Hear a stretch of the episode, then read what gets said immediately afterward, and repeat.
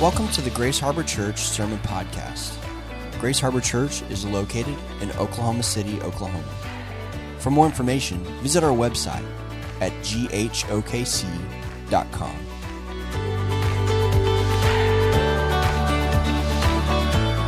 If you would stand um, as we read God's word together. Um, we are in Matthew chapter 6 this morning. Um, if you do not have a Bible, highly encourage you to follow along in your, in your Bible or in the Bible that's in the seat in front of or around you. Um, today's text on those Bibles is on page 811. Page 811, Matthew chapter 6, verses 9 through 15. Any more intro? Is that? Nope, that's it. Just trying to give people give people time. Give people Make time. sure. Thanks, Rick. Pray then like this Our Father in heaven, hallowed be your name. Your kingdom come, your will be done, on earth as it is in heaven. Give us this day our daily bread, and forgive us our debts, as we have forgiven our debtors. And lead us not into temptation, but deliver us from evil. For if you forgive others their trespasses, your heavenly Father will also forgive you. But if you do not forgive others their trespasses, neither will your Father forgive your trespasses. Amen. May God bless the reading of His Word. Father, we ask that you would do that um, in our hearts and in our minds. That you would um, not just in a not just in a in a uh, cliche way blessing the reading of your Word. May you really through your Spirit um, bless the reading of your Word um, and, uh, and and opening our hearts and our minds um, to to what it is that you have to say, um, and and opening our our hands um, and our, our hearts um, to being obedient um, to what your word teaches um, in the area of prayer um, and coming even to our Father uh, for forgiveness. And so, Lord, we praise you for what your word says, and we just ask again by your Spirit. Uh, not only to help us understand, but that your Spirit would help us to be who you have called us to be. Um, we are fully dependent um, upon you. Um, and so we, we just ask, in light of that, that you would, that you would enable us to, to understand, to respond, and to obey. Pray these things in uh, your son's name. Amen. Okay, you may be seated. Matthew chapter 6. You, if you weren't with us last week, you missed kind of the, the full recap. Um, it had been a couple weeks since we had been in the Lord's Prayer, and so we took a lot of time to recap. And so on my notes this morning, I re- literally have three lines of of um, just catching us up. Um, and then we're going to jump straight into the text. And so remember, um, if you will, with me, that after Jesus gives us two examples um, of how not to pray in verses 5 through 8, he enters into what we know as the Lord's Prayer or, or the model prayer. And so 5 through 8 um, is, is kind of some negative examples um, how not to pray. And then in this model prayer, Jesus patterns for us what our prayers ought to look like. Um, the negative examples of prayer in verses 5 through 8 um, include prayers that are um, prideful, that we see in the religious leaders. They're, they're really kind of what underlies their prayers is pride um, and, a, and, a, desire to be seen. Um, and then in the, in, in, in the negative example of the Gentiles, Gentiles pray faithlessly. They pray without faith because Jesus, we see that because Jesus makes sure to uh, assure his disciples in his teaching, your father knows what you need before you even ask him. And so Jesus is modeling for us here a humble, faith filled prayer up against a prideful, um, faithless prayer. And so the model prayer is all about how to pray humbly before the Father, a foundation of prayer, um, and, and faithfully in that you have a God, a Father in heaven who hears you. And so, what Jesus says in today's text um, is that a humble, faith filled prayer will ask God for forgiveness. Um, a, if you want to kind of understand a component of humble, faith filled prayer, um, a humble, faith filled prayer is one that will come to God and ask God for forgiveness. And so today, we're just going to answer two very common questions. This text is packed. Um, essentially, what we're doing today is we are hitting on verse 12 um, we're, we're taking a little skip over verse 13, which we'll come back to, by the way. Um, and, and, we're going verse 12 and then verses uh, 14 and 15, um, just kind of all as it pertains to the, the topic of forgiveness. And so, what we're going to do um, in, in studying this today is we're going to answer two common questions. Um, really, one of these questions is a general question about forgiveness that, that most of the time the unsaved may ask. Um, and then the other question is a question about forgiveness that oftentimes Christians will ask. So the first question is this Why is praying for forgiveness even necessary? Just in general. Um, a lot of times, again, um, to, a, to a lost world, to a world that doesn't know Christ, um, one of the things that oftentimes we're hung up with in the world is what do I need forgiveness from? What do I, what do I need forgiveness from? And then, and then, so the first question is, why is praying for forgiveness necessary? The second question is, do Christians need to pray for forgiveness? Very common question and very something that we will um, study. And so let's answer this first question Why is praying for forgiveness necessary? Well, let's read the text again, um, and then we'll attempt to answer this question. Forgive us our debts, as we have also forgiven our debtors, and lead us not into temptation, but deliver us from evil. For if you forgive others their trespasses, your heavenly Father will also forgive you. But if you do not forgive others their trespasses, neither will your Father forgive your trespasses. Hey, I don't know about you, but this is really hard to understand, isn't it? Um, based on what we believe and what we know about justification, um, based on what we believe and know about salvation in Christ, um, this, when you read it initially, is very challenging. In fact, probably over the last four Wednesday morning sermon studies that we've had, we've it, it, always comes back to this verse, and we, and we just kind of wrestle with that, which, by the way, another shameless plug for 6 a.m. on Wednesday mornings. If you would like to join us for study of the text, we invite you, men and women, 6 a.m. on Wednesday morning. So join us.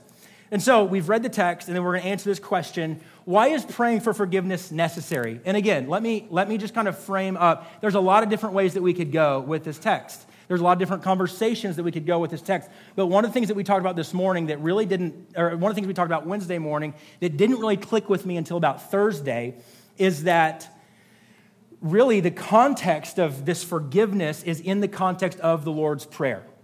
Um, Jesus has much to say about forgiveness. Uh, Matthew 18 may be one of his most one of his longest and most explicit teachings on forgiveness and what it looks like in our lives. But really, this topic of forgiveness today is in the context of our prayer to God.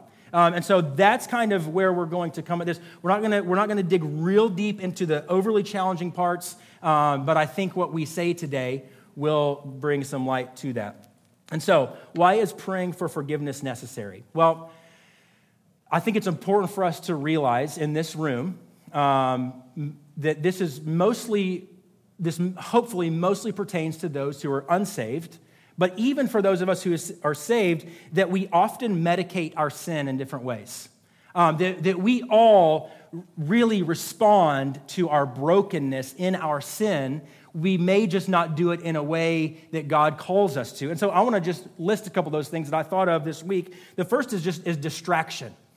Maybe one of the ways that we medicate our sin, especially a lost world, one of the ways that a lost world medicates sin and brokenness is distraction. That if I just keep myself busy and distracted or preoccupied with pleasures, I don't have to address my sinfulness. I don't need, I don't need forgiveness. What do I need forgiveness from?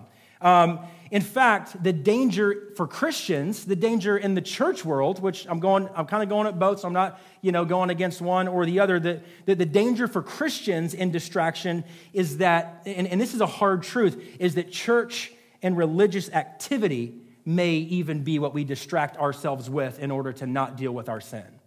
Um, and so maybe church and, and religious activity, maybe you live the way you want throughout the week and then Sunday comes, and it's really all Sunday is, is not your intention of worshiping God and hearing from God and allowing God to form you. It's actually just kind of serving as a salve for your sinfulness. It's serving as a distraction from what God really saying, hey, I want to address this area of disobedience in your life. Hey, maybe the next thing that we um, medicate our sinfulness with is comparison. Um, this is easy, right? Um, we are good at viewing our sin in relation to others. We're really good at that. Um, I don't sin the same way you do. And so most of the time when I'm comparing, your sin's worse than my sin because we sin differently, but we both sin. And so we, we, we kind of get into this, this routine of comparison and we, we view our sin in relation to others rather than up against the holiness of God. Hey, who of us can stand when comparing our holiness up against the holiness of God? None. None of us can. But man, I can sure stand if I'm, you know, comparing myself to the to the idiot beside me, right? Um, not to be not not like in here. Not don't don't think of that. But we compare uh, we compare ourselves to an unrighteous standard in others rather than a righteous standard in God. Hey, another way that we dis- that we medicate our sinfulness is through despair. Is despair, um, and so we live in a state of guilt and shame that absolutely crushes us. We live in a continual state of, of shame that crushes us. And in our minds, what we're doing is we're elevating, and this is, I would say, this is, a, this is as much of an issue with Christians as for non Christians. But what we do is we constantly elevate the, the power of our sin over the power of the grace of God. What we do when we live in guilt and shame and despair, especially as a believer, is what you're saying is the cross of Christ has no more power over me than this sin does. And it does. The power of the cross does. Hey, maybe another way that we medicate ourselves is by distancing ourselves. Um, isolation. All of these things, all these things that I've mentioned this morning, typically lead us to distancing ourselves, which isolates us. And oftentimes, one of the, the telltale signs of, of, of shame and sin in one's life is a distancing of themselves from the community around them. And so we distance, we isolate. Um, and, then, and then finally, this is one that, that you're probably going to really perk up to because I think it's really relevant today. All of these are relevant, but this is the one that seems most pronounced. Maybe the way that we medicate our sin is by redefining what sin is. We redefine what sin is. Maybe the way that you deal with it is by redefining for yourself what is right and what is wrong.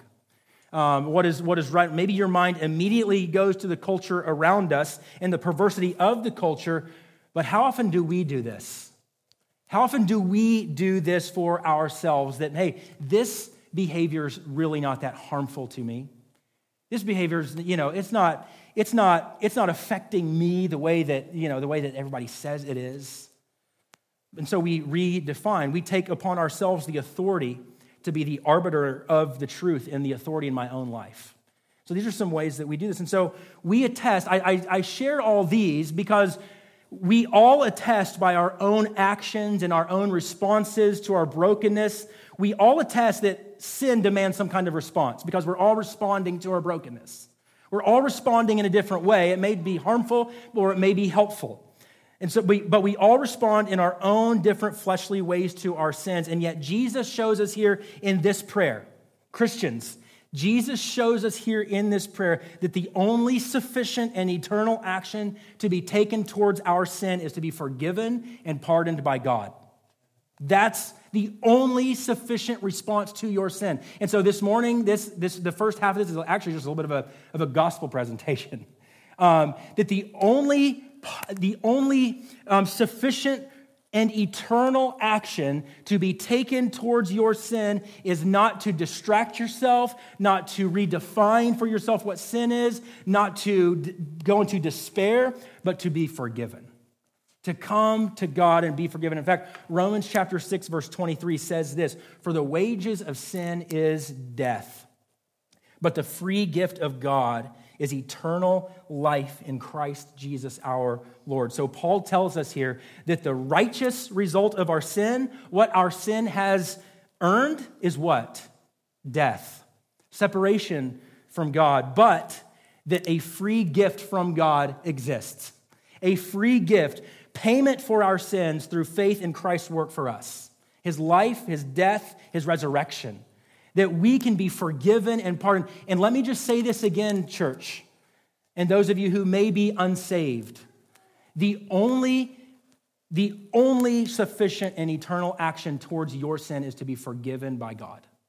and to receive this free gift that he gives in eternal life through the work and the sacrifice of his son. And so, what we receive through faith in Christ's death and resurrection is the forgiveness of sins because Jesus' blood has justified us before God. You want to know what you receive through faith in Christ's death and resurrection? You receive forgiveness. You are forgiven. And so, before the forgiveness, we say this a lot, especially kind of as it relates to this prayer. But before the forgiveness of sins, we only anticipate God as our judge. When you are lost in your sins and you are not a child of God because of your, because of your um, insistence on doing all these different things to medicate your sin instead of, being forgiven, then your anticipation of standing before God is standing before God as a righteous, holy judge who will one day cast you away. But as forgiven children of God, this is the good news. As forgiven children of God, we know God as our Father. Man, what a beautiful thing. That, that, that within an instant, through faith in Christ, in his, in his death and in his resurrection, in an instant, that you, like, you, you have a position change with God. God is no longer your judge, God is your Father. Man, what a, what a beautiful what a, what a beautiful transition that we are, are, are able to experience through faith in Christ. And so, our response to sin, just to, to, to, especially for those who may be unsaved, but even for those, as a reminder, for those of you who are saved, our response to sin is not distraction, not comparison, not despair, distance, or redefinition, but pardon and forgiveness through faith in what Christ has done for us. So, why seek forgiveness in Christ if you have not? Because there is a debt that you owe and the payment for the sins is death, separation from God, but there is a free gift available. That's why we need forgiveness, because we are distant from God. So the second question is this this is what will take up the majority of our time. Would, I, I hate to do this. Daniel, would you give me a cup of water? My mouth is really dry. Thank you. The second question is this um, and this, and like I said, this is where we'll spend the majority of our time, and it's more specific to the text, not as general as what we've just addressed. The second is this, and this is where we need to really lean in, because the majority of us are Christians here. We are children of God, and so the, we, the question that we ask that I'm going to address is very important. It's very relevant. It's very common. I hear this question a lot throughout our sermon study the last few weeks. We've grappled with this. And so the question is this why do Christians or do Christians need to pray for forgiveness? Is it necessary? Um, let me take a drink of water and I'll tell you the answer, okay? Thanks.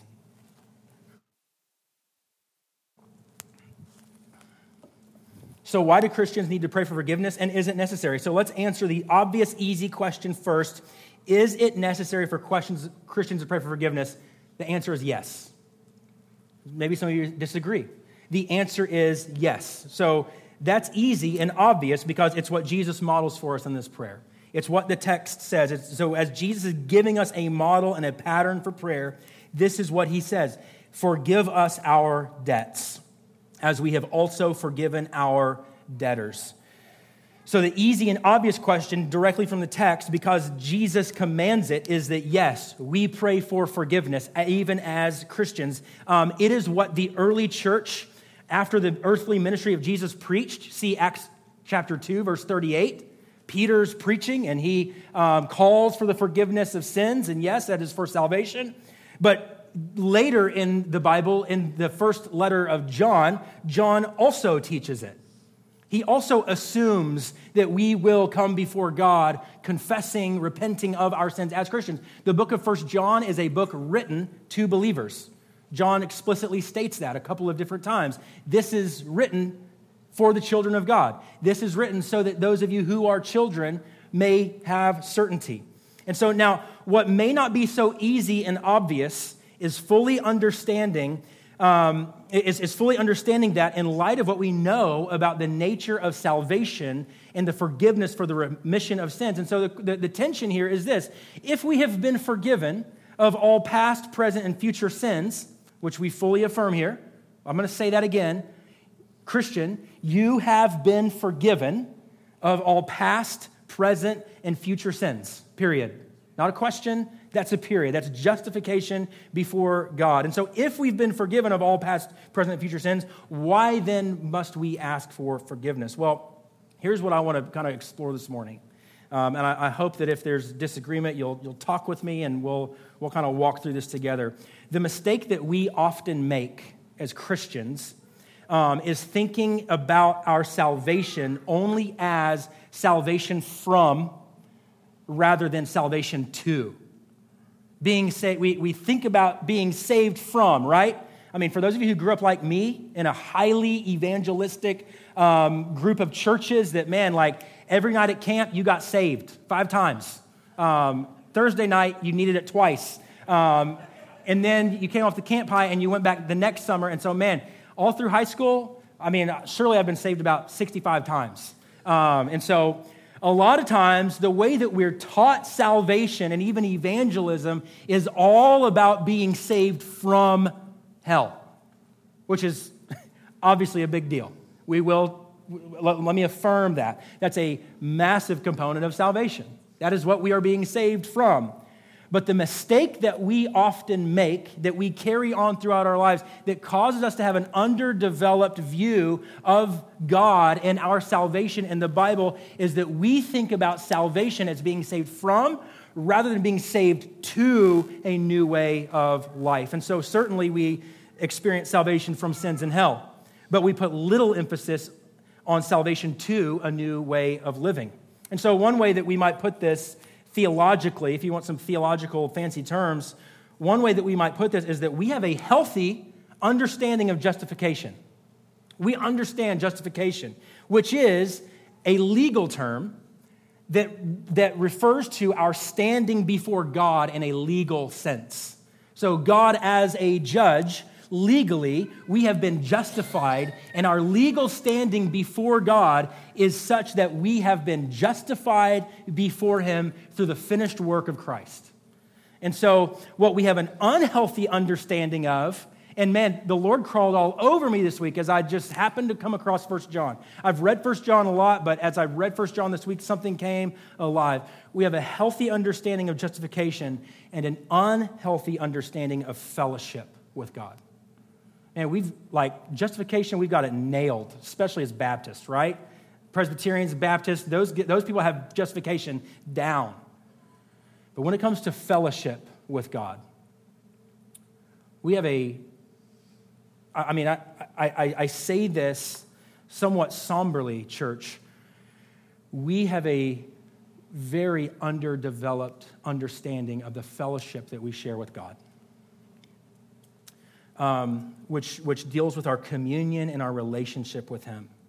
And both of these things, our justification before God and our fellowship with God, are both sides of life with Christ that are extremely vital for walking with Him. In fact, Colossians, if you want to, let's look at the justification side. Colossians 2 13 through 15 says this about our justification. If you want to go there, you can. Colossians 2, verses 13 through 15. And you who were dead in your trespasses and the circumcision of your flesh, God made alive together with him, having forgiven us all our trespasses by canceling the record of debt that stood against us with its legal demands. This he set aside, nailing it to the cross. He disarmed the rulers and authorities and put them to open shame by triumphing over them. And so, what this tells us and what we can see from the scriptures as a whole is that the legal demands of our sins have been fully and sufficiently satisfied in what Christ has done for us through his death and his resurrection. Your legal standing before God is one of justified. God looks at you, he looks at he looks at you through the lens of what Christ has done and he says that person has been justified but we also are saved from sin, not only to be justified before God, but to enjoy fellowship with God. In fact, we have a whole letter from John about, we, we, we have a, hold on. Oh, we, we have a whole letter from John not about our justification. We have a whole letter from John about our fellowship with God. I mean, he says that in verse 3. First John, go, you, you're going to need to go to First John. Let's do that, all right? Uh, starting today, we are starting a new series on first. I'm just kidding, we're not. We might someday, though. Go to First John. Uh, if you're using the black Bibles in front of you, it's uh, page 1021. John says out of the gate in verse 3 That which we have seen and heard, we proclaim also to you, so that you too may have fellowship with us. And indeed, our fellowship is with the Father and with his Son, Jesus Christ.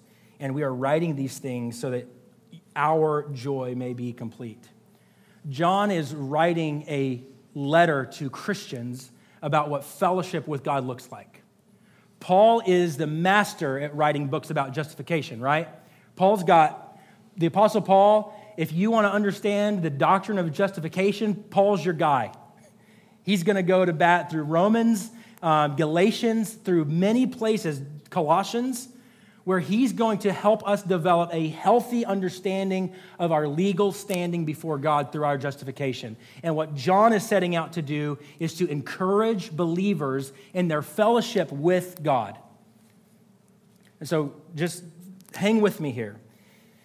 And so like I said, it's within this letter, right out of the gate, that John indicates that a vital part of the fellowship that believers share with God is confession and repentance. You see that in 1 John 1 9? Let's read that. If we confess our sins, he is faithful and just to forgive us our sins and to cleanse us from all unrighteousness. Because of what the rest of the book of 1 John says, I can confidently say that what John is stating there is intentionally geared towards believers, it's for Christians. And so John is at least alluding to a practice of believers who desire to be in fellowship with their Father, that they will be confessing their sins. Now, is God faithful and just towards unbelievers who place their faith? Yes, absolutely. But let's not pull away from the context of this that what John is saying is that he is talking about our fellowship with God. And so, John is saying that a vital part of the fellowship that believers share with God is confession and repentance and forgiveness from sins that harm the fellowship we share with our Father. And so, let me tell you something, church family. Man, I want us to get this. I want to, like, I want to understand this almost, almost in an emotional way. I've, I've, I've asked the Lord to help me in this area because He's just opened my eyes to what the book of John is, is teaching. And I want to tell you something, I want to encourage you in something, and it matters tremendously and eternally. God intends and has designed us to enjoy and to pursue fellowship with Him.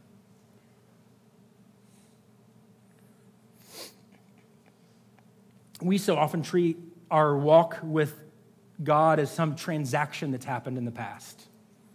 And man, as far as that transaction of justification is concerned, you're right. There's something to rejoice in. It's worth celebrating. You're saved, and you are secure, and you are kept. But we treat our relationship with God in a way that God never intended for us to treat it. Because we have such a, a healthy understanding of our justification before God, and we are malnourished in our understanding of the fellowship that God desires to have with us. And so, if you're a child of God, this, I'm going to tie this all back here in just a second to, to this prayer. If you're a child of God, it is possible to be saved, but out of fellowship with God. I think John tells us that. First John, that's the, that's the whole book. I, I, have read First John so many times, and I've thought, oh my goodness, if I'm, if I'm kind of weighing this up against my justification, I'm doomed. Because there are times where I walk in sins. There's not times where I love my brother. And I think what John is saying is if you want to walk in fellowship with God in the way that he has intended you to walk in fellowship, then that includes confession of sin, asking God for forgiveness when you sin, loving one another well, not walking in the darkness. And so I think it's important for us to understand this. In fact, I think what this whole prayer is, the Lord's Prayer, I think it's a prayer of fellowship with our Father. That's why Jesus starts it the way that he does. Our Father, not, not our God, which God is our God. Don't ever hear what I'm not saying. God is our God, not our holy, righteous King. God is our holy, righteous king and ruler. But no, this whole prayer, Jesus lays a foundation and a basis for our prayer. That's why he starts the prayer the way that he does, Our Father, because it has to do with fellowship with God as our Father. And so there are some in here today, including myself at times, who are not in fellowship with God. So, John, in his first letter, verse, verse 1, chapter 1, verse 9, I think John addresses both the fellowship and the justification aspects of forgiveness. And so, let's just kind of walk through 1 9 real quick. 1 John 1 9. If we, and I'm gonna, I'm, gonna, I'm gonna, I've got some parentheses up here. If we, believers, confess our sins, God is faithful as a father in fellowship with us and just as a judge and legally our justification to forgive us our sins and to cleanse us from all our sins. So, Christians, this is an assurance that when you confess your sins, you have a Father who will forgive you. God is both faithful. I think, I, I don't know, I need to do some deeper study here. So just bear with me, and if I'm wrong, I'll, I will admit that. Um, I think when, when John says faithful and just, John is trying to make sure that we understand the fellowship side and the, the, the legal side of, of God. So, God is faithful as a father to forgive us, but he is also just as our judge to forgive us when we confess our sins. If God did not forgive you, Christian, when you confessed your sins, God would not be faithful to you as a father, and he also would not be just towards you because Christ has paid for your sin. That's what that's justification. Christ has paid for it. And so if you come to God asking for forgiveness and God refuses or fails to forgive, God has forgotten what Christ has done for you. And so God is faithful because we are in fellowship with him, but he is also just because the legal demands have been met as children of God. And so God is not only concerned with us as legal recipients of his pardon, he is also concerned with us as recipients of his love as our Father. Man, what a beautiful thing. And I will just tell you this that if you, if, if, if we are in any kind of habit or idea that when we sin, we don't need to go to God for forgiveness, then I would just challenge you and say that maybe your fellowship with God is severely lacking because God desires fellowship with us. And so, as Christians, we do ask God for forgiveness of sins. We do repent. And if we don't, we essentially say, John goes on to say, we essentially say there is no sin in us. And John says that if we have, then, then John says that we have not only lied, but we've made God a liar. Hey, I'm a Christian, and let me confess before you and before God, there is sin that dwells in my body. I still wrestle with sin. Don't we all? And so that's why, man, the, the, the, writers of the scriptures, John here, James later, they won't only make a deal ordeal of confessing our sins to God, they'll make an ordeal of confessing our sins to one another. We confess our sins to God and we confess our sins to one another. And then, and then I, I can't leave us off in verse uh, 1 John 1.10 because we've got, to, we've got to read the beginning of chapter 2. Can we do that? My little children, I am writing these things to you so that you may not sin. Ooh, this is good. But if anyone does sin, we have an advocate with the Father, Jesus Christ the righteous. He is the propitiation for our sins, and not for ours only, but also for the sins of the whole world. And by this we know that we have come to know him if we keep his commandments. Man. And so, let's summarize summarize real quick. Our justification relates to our legal standing before God, and our justification is based on nothing but the finished work of Christ and our faith in his death and resurrection. Faith in the death and resurrection of Christ justifies you before God. Man, isn't that wonderful? Like you don't got to do anything. You don't got to do nothing. You don't got to do anything except for to place your faith in the death and the resurrection of Christ. Our fellowship with God can be evaluated by our habit, our humility, and our willingness to confess our sin before God. And so, listen, God's not only wanting to save you from hell, God's wanting to save you into a life of fellowship. King James Version, I believe, uses the word communion with God. 1 John 1 3, it says, Our communion is with God. There's a, a an amazing, a wonderful uh, book by a Puritan, John Bunyan. Um, I think it's John Bunyan. It's just simply called Communion with God.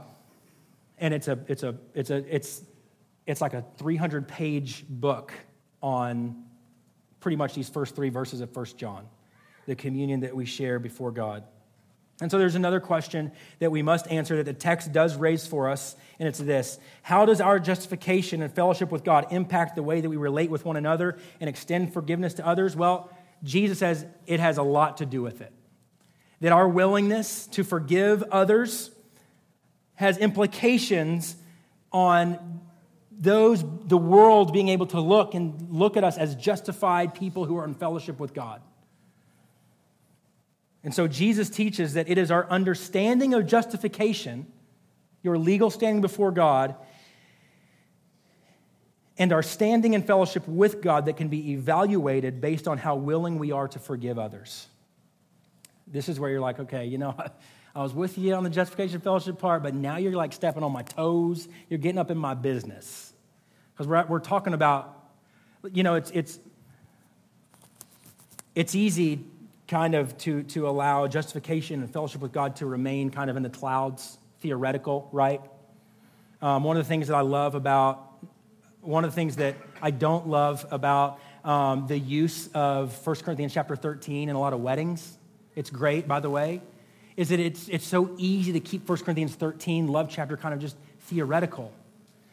But something that I joked with Lindsay about a few years ago is like, what happens when your wife asks you to go in the attic 10 times in one day? Then love is patient, right? It's, it's easy to keep things kind of theoretical and in the clouds. And what Jesus is doing is he's saying, hey, you can't keep your justification in your fellowship with God's up in the clouds. When he says, forgive others. When he says, if when he says in Matthew chapter 6, if you forgive others their trespasses your heavenly Father will also forgive you. But if you do not forgive others their trespasses, neither will your Father forgive your trespasses. Hey, this is Jesus saying, get your head out of the clouds and realize that justification and fellowship with God has real life, costly, humbling consequences and implications. And so, if you refuse to forgive, are you unsaved? I don't think that's what Jesus is saying. I don't think Jesus is, necessarily saying that. Now, that might be the case, right? Um, and an unsaved person, I don't know about you, I've seen lots of unsaved people really good at forgiveness. Is forgiveness of others what saves you or what unsaves you? No. Faith in Christ, death, and resurrection is what saves you. Remember that. And so if you refuse to forgive, are you unsaved? Maybe, but I think the case likely may be that you are not in fellowship with God. John talks about hating our brother. He says if you, if you hate your brother, you are not walking in the light. You are not in fellowship with God. Does it mean you've lost your salvation? No, I don't think that's what Jesus is saying. I'm just, I'm just saying that we need to have a high view of what fellowship with God looks like. We, it, maybe you're thinking like, whew, my refusal to forgive my brother, thank God it doesn't mean that I'm not saved. Can I just tell you what that attitude reveals in us? That we have a very low view of what fellowship with God looks like. And that's, that's not maturity.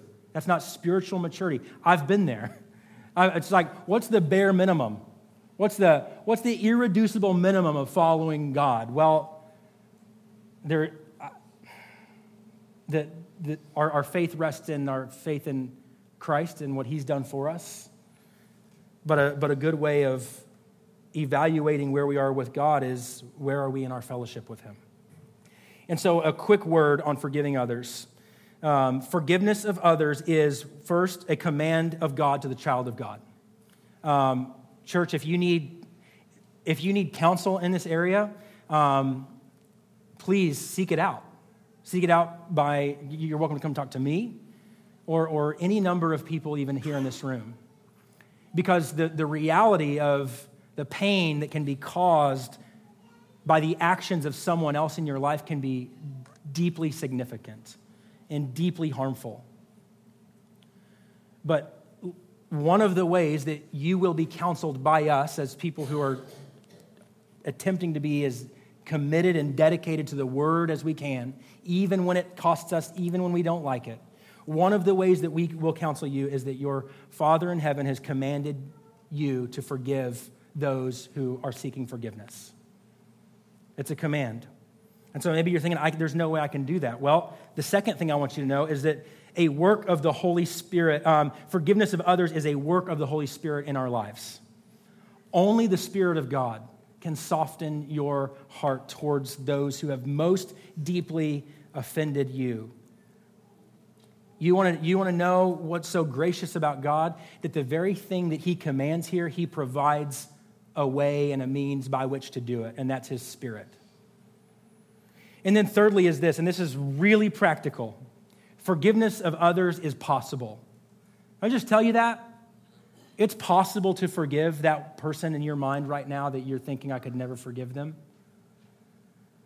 Um, again, maybe, maybe the, the person that you're thinking of is someone who, who, again, has caused to you very real, great, deep harm. And I don't want to make light of that at all um, it, it's possible that what a person has done against you or against someone that you love is, is something that requires civil justice. Can I just say to you that in, a, in, a, in as loving way as I can, it is possible to extend forgiveness to that person. It is possible for you in your heart, through the work of the Spirit of God, through the command of God, to come to a place where you can forgive that person. And forgiveness will come from a high view of our justification before God, that I was a sinner, that Romans 5, even while I was in sin, while we were yet sinners, Christ died for us. So it comes from a high view of justification, and it comes from being in fellowship with God. And so the scriptures will continually teach us the importance of our fellowship with others being a litmus test for our fellowship with God. And so you want to know what your fellowship with God looks like? What does your fellowship with one another look like in the areas of forgiveness, in the areas of patience, in the areas of long suffering? Both our justification our fellowship with God are miraculous. The fact that sinners can be reconciled to a holy God is life changing truth, right? So relish in that truth. But that we can then have fellowship with Him, not merely as a judge and holy God, but as a father, is remarkable. Man, the, the, the truth that we can be saved by God should, obviously, it does, it changes our lives. But that we can move on into a deeper relationship with God is amazing. Our justification before God is, unsa- is, is unmoved. Our justification before God is unmoved. We are saved, we are secure, but our fellowship with God can suffer. And this should and must allow us to breathe a deep sigh of relief. Rejoice, yes the, the Christian, you are secure in Christ. But don't be unmoved. Let me say this challenge one more time. Don't be unmoved by being out of fellowship with God. May the Lord, through his Spirit, really convict us this morning.